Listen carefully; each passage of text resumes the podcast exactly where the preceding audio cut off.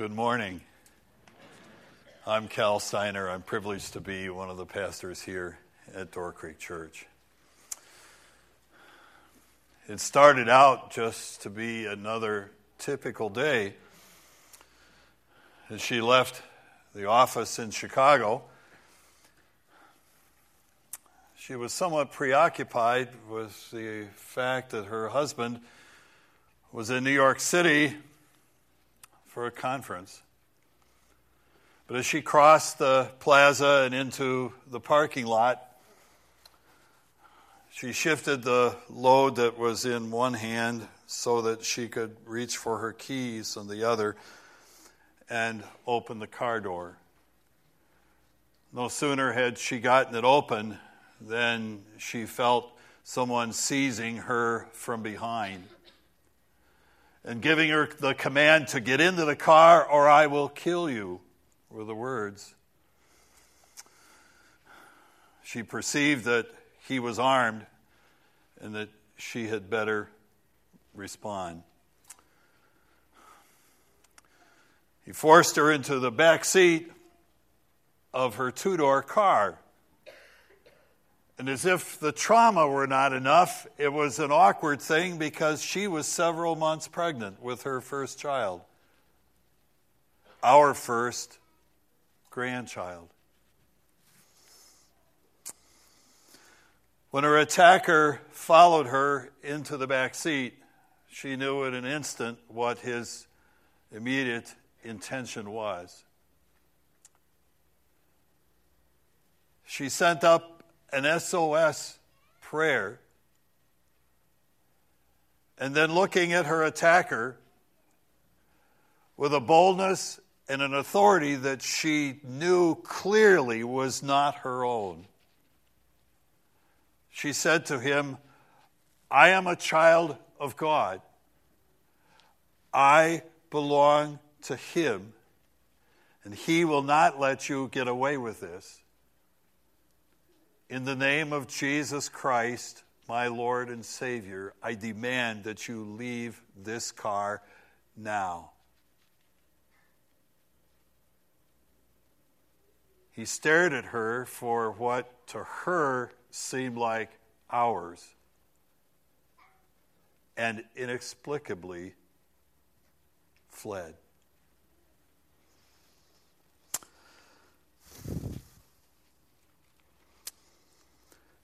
She locked the doors of the car, still shaking, even as I am as I recount this. Composed herself, climbed into the front seat, and drove home. When I called, you answered me. You made me bold and gave me strength of soul. Psalm 138, verse 3. And although it's never without tears and much personal pain when she does so, Deanna, our daughter in law, still tells this story because she says, If I don't, God will not receive the glory to his name.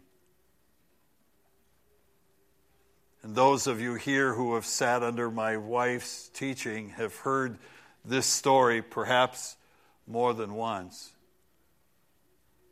Because to each of us, there is strength in the name of the Lord. I called upon you, and you answered me, and you made me bold.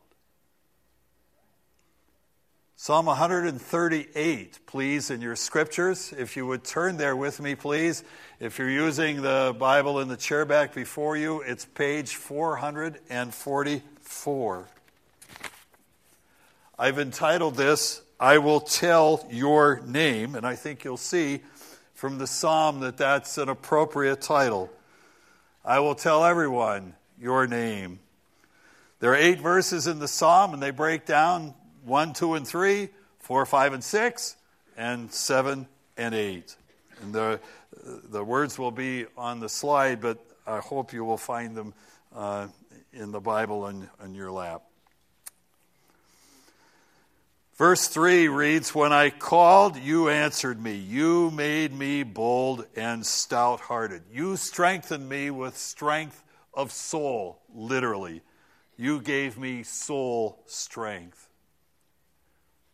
We don't know what the request was that David made as he wrote this psalm. But we do know that God answered him in a way that brought boldness to him that was not native to him. And so, in response to that answered prayer, David writes this psalm. And it begins I will praise you, O Lord, with all my heart. Before the gods, I will sing your praise. For David, this was no legalistic obligation, this was his sheer delight. It was an utterance from an utterly grateful heart. His wholehearted praise involved all that he was. He was locked on, he was fully engaged. Charles Spurgeon, great preacher of many generations ago, says one of the cardinal sins of God's people is the barrenness of praise. The barrenness of praise. Before the gods, I will sing your praise. It doesn't matter the audience. No audience is greater than the audience of one before whom he speaks. I will bow down towards your holy temple, prostrate. This is not just a flippant thanks, it's I will bow down towards your holy temple, the place of contact of God with his people here on earth. Then a temple, now the person of the Lord Jesus, who dwells within the heart of all who have called upon God by him. I will bow down towards your holy temple and will praise your name for your steadfast love and your faithfulness. The NIV has taken uh, and just added or used the word love. It's a, it's a weaker word than, than David intended. It's his steadfast, it's his covenant keeping love and faithfulness. It was a phrase that David used often. Not unto us, O Lord, not unto us, but to your name give glory because of your steadfast love and faithfulness. And though those two attributes of God are together here, uh, they're not evenly dispersed throughout the Old Testament, but if they were, there would be one of those for every book in the Old Testament. 39 times David pair, or the, uh, the Old Testament pairs these uh, affirmations of God, affirming that his steadfast love he is able to perform and perfect it um, completely, to keep it in our lives. For you have exalted above all things your name and your word. You have exalted above all things your name and your word. When I called, you answered me. You made me bold and stout hearted. And then he prays that all of the people in power and authority might know what he has now come to know by God's grace. May all the kings of the earth praise you, O Lord, when they hear the words of your mouth. May they sing of the ways of the Lord, for the glory of the Lord is great. Though the Lord is on high, he looks upon the lowly, but the proud he knows from afar. God's glory has so many facets to it. For David, he doesn't know where to begin. Does he begin with God's word? Does he begin with God's ways? Does he begin with how high is God? Or the fact that he never loses sight of the lowly? David's vision of glory as our vision of glory was tempered by his understanding of grace in his life. God was high, no one higher. Psalm 113 declares that God has to stoop down to look at the heavens and the earth. Powerful word picture in Psalm 113. Yet the prophet Isaiah says, He who inhabits eternity dwells within the contrite heart.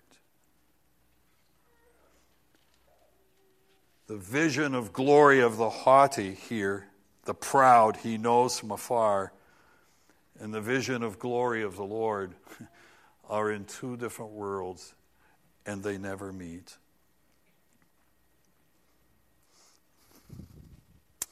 Looks upon the lowly. We've just come through the Christmas season.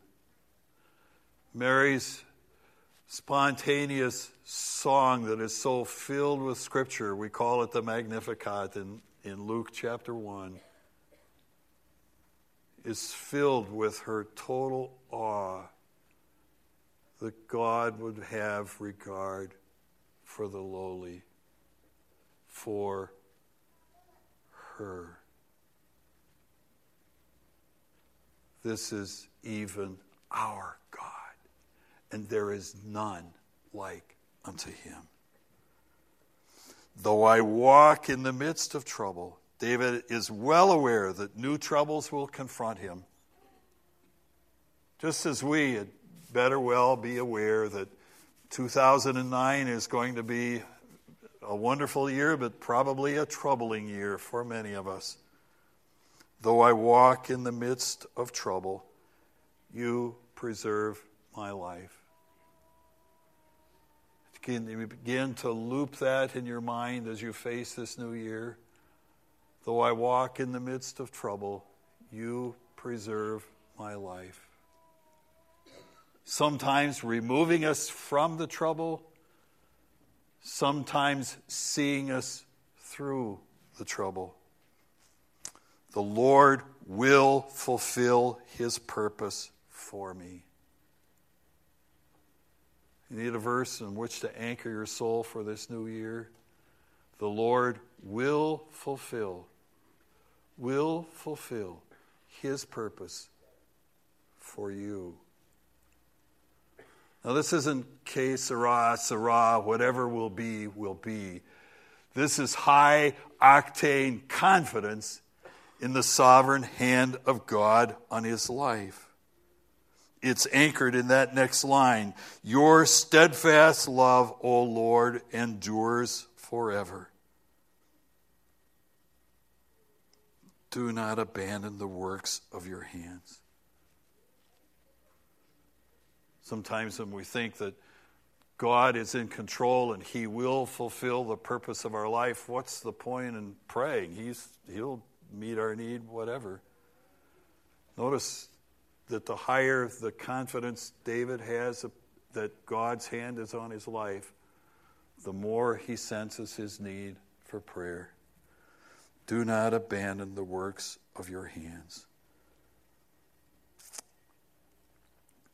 One far wiser and craftier with words than I talks about his hands his creating hands which formed me, his nail pierced hands which redeemed me, his glorified hands which hold me fast. The hope for the final perseverance of believers has nothing to do with the fickleness of believers. It has everything to do with the steadfast love and faithfulness of the believer's God. As we face this new year, though we walk in trouble, He will preserve us and will fulfill His purpose in us. And for that, David would shout from the rooftops to whoever would hear the praise of such a Lord. Indeed, a cardinal sin of God's people is the barrenness of our praise.